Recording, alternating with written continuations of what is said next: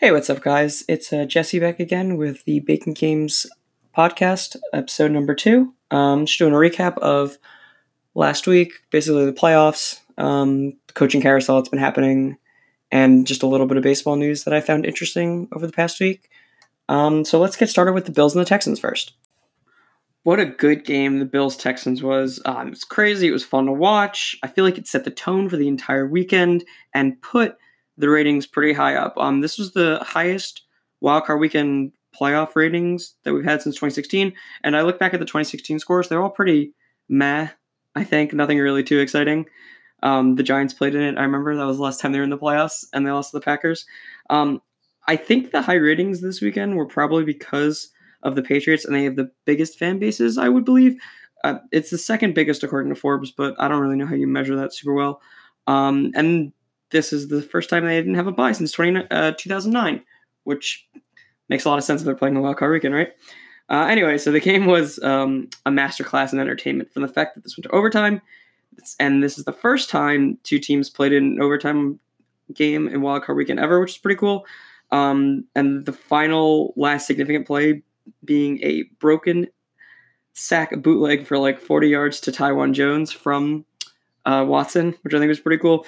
Uh, overall, the Bills defense um, and Coach McDermott, I thought, really deserved to win, but the second year quarterback, and Josh Allen, did not come through in the clutch multiple times in this game. Uh, nevertheless, the Bills, I think, have a bright future and can absolutely be back next year. Um, so I'm rooting for them, I think, to hopefully fuck over the Patriots and finally win that division. Um, let's see, the Texans. The offensive line was pretty trash, and given the fact that they gave up a ridiculous amount of draft capital for Tunsil and panic picked Tytus Howard after the Eagles swooped in and took Andre Dillard in the draft is troubling to say the least. Last year, Watson was sacked the most of any quarterback, and this year they allowed the 25th most sacks in the NFL per Football Outsiders. Uh, so yeah, the offensive line I think is going to struggle the rest of the playoffs. Um, the defense really wasn't doing it for me against Josh Allen, who kind of beat himself. Um, so when they go up against uh, Pat Mahomes and Tyreek Hill, it's going to be different than playing against Josh Allen and John Brown you know, good luck to the Texans next week, but I really think they're in it for a bad time. Um, I'm I'm looking at the line. The look, not even look at the line that's actually out. I think it's nine and a half points. Might consider taking the Texans there, but man, the defense looked bad, and I know Mahomes is going to come out there firing with Tyreek. So we'll see. Um, let's move on now to the Pats and the Titans. So I know I just spent like part of that segment talking about the Patriots, but let's actually talk about the Patriots and Titans. Um, I don't think many people are saying the dynasty is over, but I feel like that's kind of implied by a lot of the commentary around this game. So when we look at the Patriots going forward, Brady isn't under contract. They had a coach sniped by the Giants who handled Belichick's special teams, and Josh McDaniels was also set to be interviewed by other NFL clubs, including the Giants, who um who ended up with uh, the guy they sniped, and we'll talk about him later. Um, so this is also besides the fact that this is the worst Patriots finished since they were eliminated in the wild card round in 2009 by Baltimore. Um, and honestly, throughout the year, Brady looked to be replacement level out there at quarterback. I think he ended up 20th in QBR. I, I don't know if that's a real a real uh, fact, but I did hear that bandied about today, um, and on other recaps uh, about this game. So anyway, uh, yeah. Besides that, I know I keep talking about Brady too, but getting to the game, he did fail to lead his team on a fourth quarter comeback um, and failed to get 20 points at home against the 9 and 7 Titans. Now, the Titans are probably better, or obviously better without Tannehill than they were with Mariota, and 9 and 7 isn't probably an accurate reflection of how good they are, but it still says a lot. Um, and I think there's a lot of bet going on here. I expect Belichick to make some big offseason moves because they need a new QB, they need a new wide receiver core uh, as soon as possible. So when Brady is actually moving on, we don't really know if he's gone. I suspect him and Belichick will be there until Brady retires. But if he does move on, they need a quarterback immediately. If he doesn't move on, they need someone like they had Jimmy G like five years ago or whatever it was. Um, but they do need new wide receivers. They went through like six this year that didn't do anything. Um, let's see. Now, re the Titans. Um, I'm pretty happy uh, for them, which is crazy for me to say as a Jaguars fan, but I'm happy that they beat um, the biggest AFC powerhouse in the last decade. And I like Tannehill. Uh, Tannehill is always my guy in Nashville since the beginning of the year. You can check out my bold predictions. Um, I didn't think Vrabel would put Tannehill in so early, but I'm so glad that he did. And it was, I think, pretty uh, a good sign of Um, a good, a well coached team there. Good coach team. That means fucking nothing. Uh, anyway, so I, I was pretty happy that Tannehill was was put in early in the season or early enough that they could make the playoffs because he definitely deserved to be there. Um, the defense in Tennessee is really good, and the offense is probably fine as long as they run the right zone schemes for Derrick Henry. Um, and Tannehill can stay safe behind the offensive line because we know how well Tannehill does when he has time to throw, and when he doesn't, it's it's a marked difference, like even more than most quarterbacks. Um, so anyway, I liked uh, the Titans as finally to wrap this all up. I like the Titans as a one to one hundred early line for the Super Bowl, um, and I still don't hate it now. The AFC is a lot more wide open than the NFC. Okay, let's talk about Minnesota versus New Orleans. I said it once and I'll say it again. Anyone in the NFC is good enough to make it to the Super Bowl besides Eagles. New Orleans was. The Eagles definitely weren't with all their injuries. Um, Cousins put on a show and had a great final drive and now has more playoff wins than Carson Wentz. I don't know what that says, but whatever. Um, I think he's finally starting to shake off the perception, or rather the dumb perception, that he can't win in primetime. Uh, I would direct every Kirk Cousins hater out there to watch Brett Kollmann's video on YouTube regarding Cousins called Kirk is Not the Problem uh, to really get some context on why Cousins is saddled with the cognomen primetime failure, but doesn't deserve it. Um, I do want to acknowledge the significant or insignificant. No, it's it's significant call or no call at the end of the game. Um, I think it was a push off, but the refs usually let players play in the playoffs because it's more exciting. You don't want the game to get bogged down by calls, but it was the end of the game, so I could see why people would be, oh my god, they fucked this up, they fucked over New Orleans again. But you know, the, the game winning touchdown happened. Did everyone go off the went off the field? I don't know how you bring everyone back and review that play and then do it again. I did hear that the refs reviewed the call, but um, even if they did, I don't think they were ever going to overturn that. It would have been better if it was a penalty call on the field, and then they could review it and then possibly overturn it. But otherwise, you had to just let the game go. Um, to, to be honest, also New Orleans didn't exactly deserve to win this game, like they have in the past when the refs screwed them over. Uh, Minnesota outplayed them on defense. Kirk looked good most of the day, except for some errant throws as he's apt to do, and Dalvin Cook was impressive as ever. Uh, like I said in the above, almost every one of these squads looks like a title contender this year.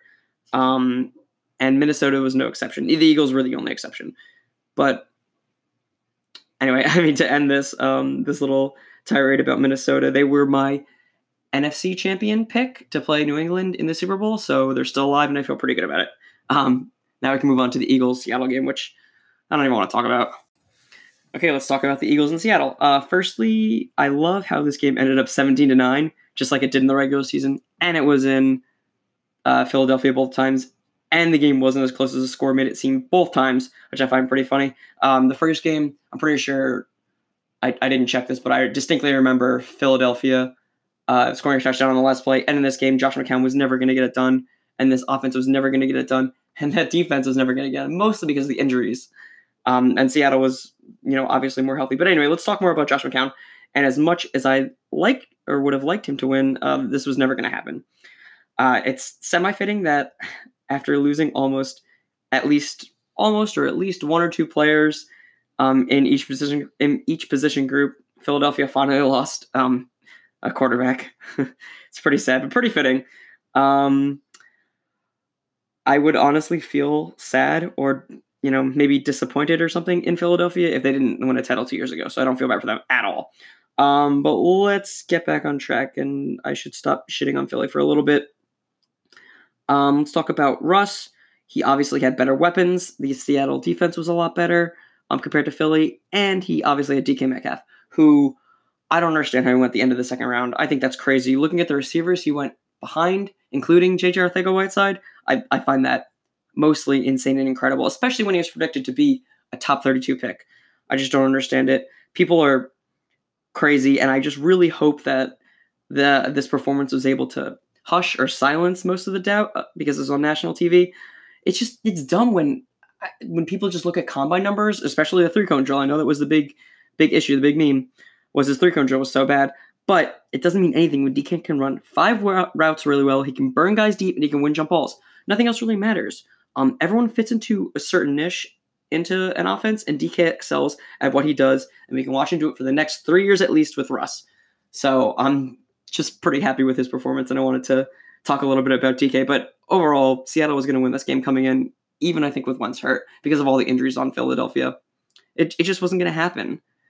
Um, I do want to note that I am friends with a Browns fan. I'm a Jaguars fan. Obviously, I'm friends with Eagles fans. I watch the Eagles game with them, and I'm friends with Jets fans. Maybe he wasn't on the Giants, but he was on all five of those teams, which I think is pretty funny. And he is like 43, but still, McCown, uh, McCown is really the uh, journeyman quarterback of our age, the Gus Frerotte of our age. Anyway, um, let's move on to some coaching hires. Okay, moving on to coaching hires. Um, I feel conflicted talking about coaching hires because it's a difficult thing to judge. It's a really difficult thing to judge and grade because we don't have nearly as much information as we do about players because we get to see them play as we do about coaches because a lot of coaches do is you know in between preparing for games and stuff like that. Um, so I, I'm hesitant to give any of these coaching hires like an A plus or like a B or like a C or like an F because I really don't know how to grade them appropriately. I don't know where the rubric is. You can definitely find the rubric on how to scout players if you pay for like a PFF uh, subscription or something like that. But anyway, let's let's talk about McCarthy. Um, I like the hire. He's the one I'm going to actually say that I think I like the most, probably just because of his track record, right? I like the idea of the coaching camp. I think that was pretty cool. Um, he was just getting paid by the pack to like sit back and create his own club as like the 33rd team to just you know keep up to date and keep scouting players for his eventual return to the league. Um, I also love that from the rumors last year that he only wanted the Jets job and had no interest in the Browns. The Jets ended up finishing with a seven and nine record, while the Browns finished a six and ten record. And the Browns are probably more of a dumpster fire with the Jets, even if they have more talent. Um, anyway, uh, McCarthy's got some really great talent around him in Dallas. I think he has more talent in Dallas right now than he had on the Packers the, in the past three years, probably since he made the playoffs and he beat the Giants, like I mentioned before. Um, I think McCarthy will win more games than Garrett. So I think this is a good hire for Dallas. I also, as much as I probably like analytics more than I like old school coaches, I think bringing some stability to a program is always good, especially when Garrett's transition was not smooth and he ended up signing a one year deal last year, I believe. So there wasn't a lot of, you know, cohesion or um, consistency going in season to season. I think McCarthy will bring that to the team, so I'm, I'm pretty happy about the signing. Moving on now to Matt Rhule. Uh, the first thing I want to note about this is the length of the deal seven years, 62 mil, for a guy that most layman NFL fans probably haven't heard of, especially since he wasn't even like a coach at a big school before coming to the NFL. I, I just think it's it's a massive deal. I don't know really what to give him as a grade for a hire. I think it seems pretty good, as I'll go into like a little bit in a second. But I mean, seven years, 62 mil is pretty crazy. Although I guess it's not much for like these billionaires owner, uh, billionaire owners, but whatever. Uh, so I wasn't too familiar with Rhule's uh, coaching career, so I took a quick look at the two college programs he took over. Um, that was Temple and Baylor. Uh, so let's see. Basically, at Baylor, he was there for three years, 2017 to 2019. He took them from 1 11 in 2017 to 11 and 3 um, two years later, which is pretty impressive. Um, so I, w- I was impressed at that. And then I checked his Temple record, um, and he turned them from a 2 and 10 team in 2013 to a 6 and 6 team in 2014, then to a 10 and 4 team, then to a 10 and 4 team again. It's a pretty nice pattern to establish that he was able to take over two failing clubs. I would call them failing. They were 11 or 1 and 11 and 2 and 10. Um, and he finished with double digit wins two years later for both of them. I think that's a, a decent enough pattern, but again, correlation doesn't equal causation. But it's a it's a good enough pattern if you're if you're hiring a young guy. He's got a pretty good track record. So I would say I'm pretty happy about it, or I'd be happy about it if he was coming to Carolina. If I was a Carolina fan, he obviously is going to Carolina. Um, so let's just call this impressive, even though college is obviously a lot different than the NFL. I didn't know about him that much, and now I like him a decent amount. So let's go with that. Um, let's also now move on to Joe Judge, the Giants' new boy. And apparently, I wasn't the only one who was seriously surprised about this and confused because I had never heard his name before, just like I think most people did, especially NFL laymen, right? Um, I Googled Joe Judge, um, Giants, and I saw two articles that said, in quotations, here's everything you need to know about Joe Judge, end quotations. And uh, there was another article from ESPN about a week ago that said the Giants might be interested in him. So I wasn't the only one, obviously, looking for information on Joe Judge, right? Let's let's be honest with ourselves, right? Um, I guess the only two interesting things you can read more about, you know, other superfluous thing that people bring up about Judge, but I, am sorry, yeah, about Judge is the um, excuse me. uh, is that he was with New England, obviously as a wide receiver and special teams coach, and he coached at Alabama. Two winning programs under two coaches. I guess you can call them from the same coaching tree, but whatever. I, I wouldn't call it that unless unless Saban coached under Belichick. I wouldn't call it the same coaching tree. But that's me. Um, the only thing that's odd is this seemed kind of like a panic move after Rhule was signed by Carolina. Um, they just went out and they were supposed to interview McDaniels, and then they just ended up signing Judge. Uh, he also was coaching the New England wide receiver core, and I don't think most people thought the wide receiving core was good this year. So it's just a little odd that they would do this. I, I felt like it was weird. Um, anyway, let's move on to baseball news. I think we're done with football for now. Let's move on to baseball news, and I want to talk about a new thing that I'm going to be doing at the end of podcasts going forward. Okay, baseball news. Is there any? Kinda, not really. I saw the White Sox signed their number one prospect or the number one overall prospect in the MLB to a big deal. Um, I'm pretty okay with that. I like the Braves did with Acuna last year, or I'm pretty sure it was last year, either that the year before. I'm pretty happy with that. I generally think that's a good thing for clubs to do. Money isn't really an object, especially to a team. I think like Chicago, that's a big market. I assume Chicago is. Anyway, besides besides signing their prospect, who I hadn't really heard of that much before this year, um, to a deal they also signed Steve Cishek, who um, is older. He's 33, but he, over the past three years and on four different teams, has posted a lower than three ERA. So I'm pretty happy with making the bullpen better on the White Sox by signing signing Cishek. Uh, let's see what else do we got. We got Jimmy Nelson signing with the Dodgers. Uh, I think it's always good to have a proven starter, a veteran, like what the Mets did with Wacha and with Porcello. I think those are pretty good arms to bring in. All those guys, including Jimmy Nelson um, especially with the Dodgers. I know they got rid of Ryu, who had trouble with innings, but I'm not sure how much Walker Buehler is going to pitch because they want to probably limit him. And same thing with uh, why am I blanking on Clayton Kershaw's name because it's Clayton Kershaw. That's why. Anyway, um, they'll probably limit those guys, right? The starting pitchers they usually do that, or they usually get hurt. So bringing in a veteran arm on a prove it deal, which this is, I think is pretty sweet and pretty good for the Dodgers.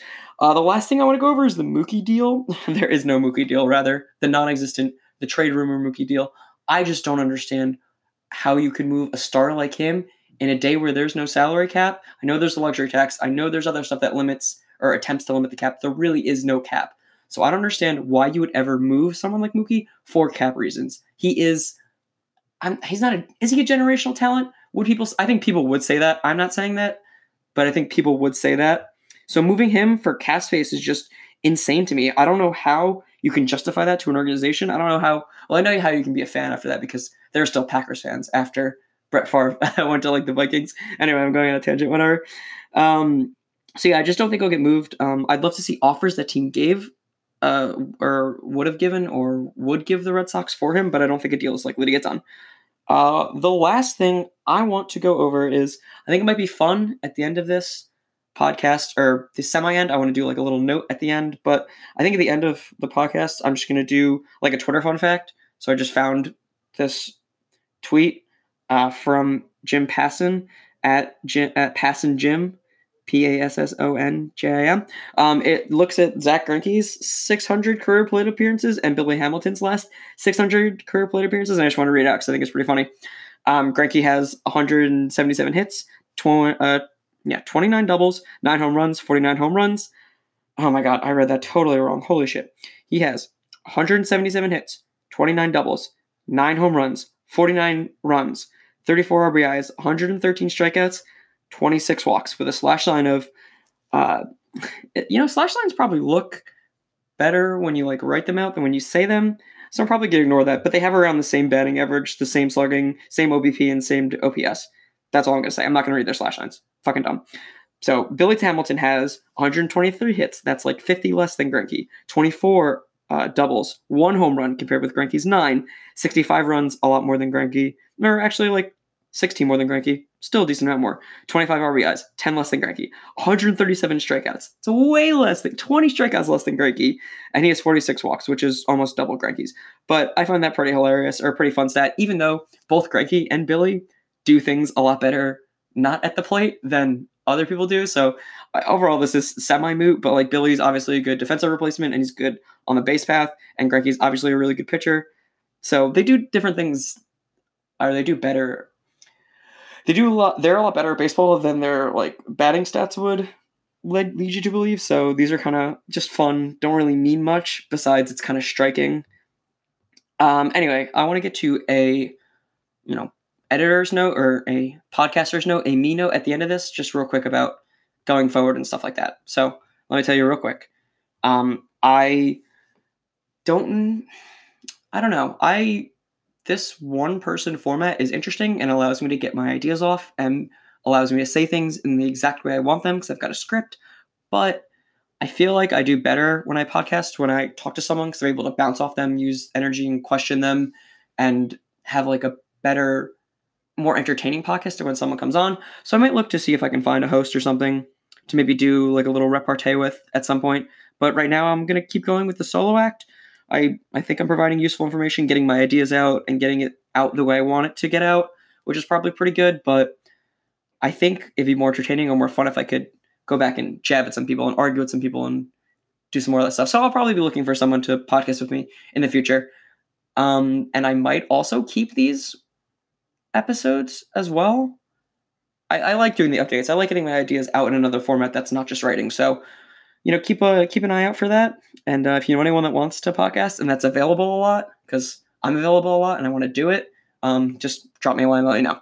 Okay, uh, thanks for listening, guys. Um, yay, check out episode one, check out episode two, and when number three comes out, you should watch that too. Oh, and go to the website, obviously, at bakinggames.com. Duh. Okay, bye.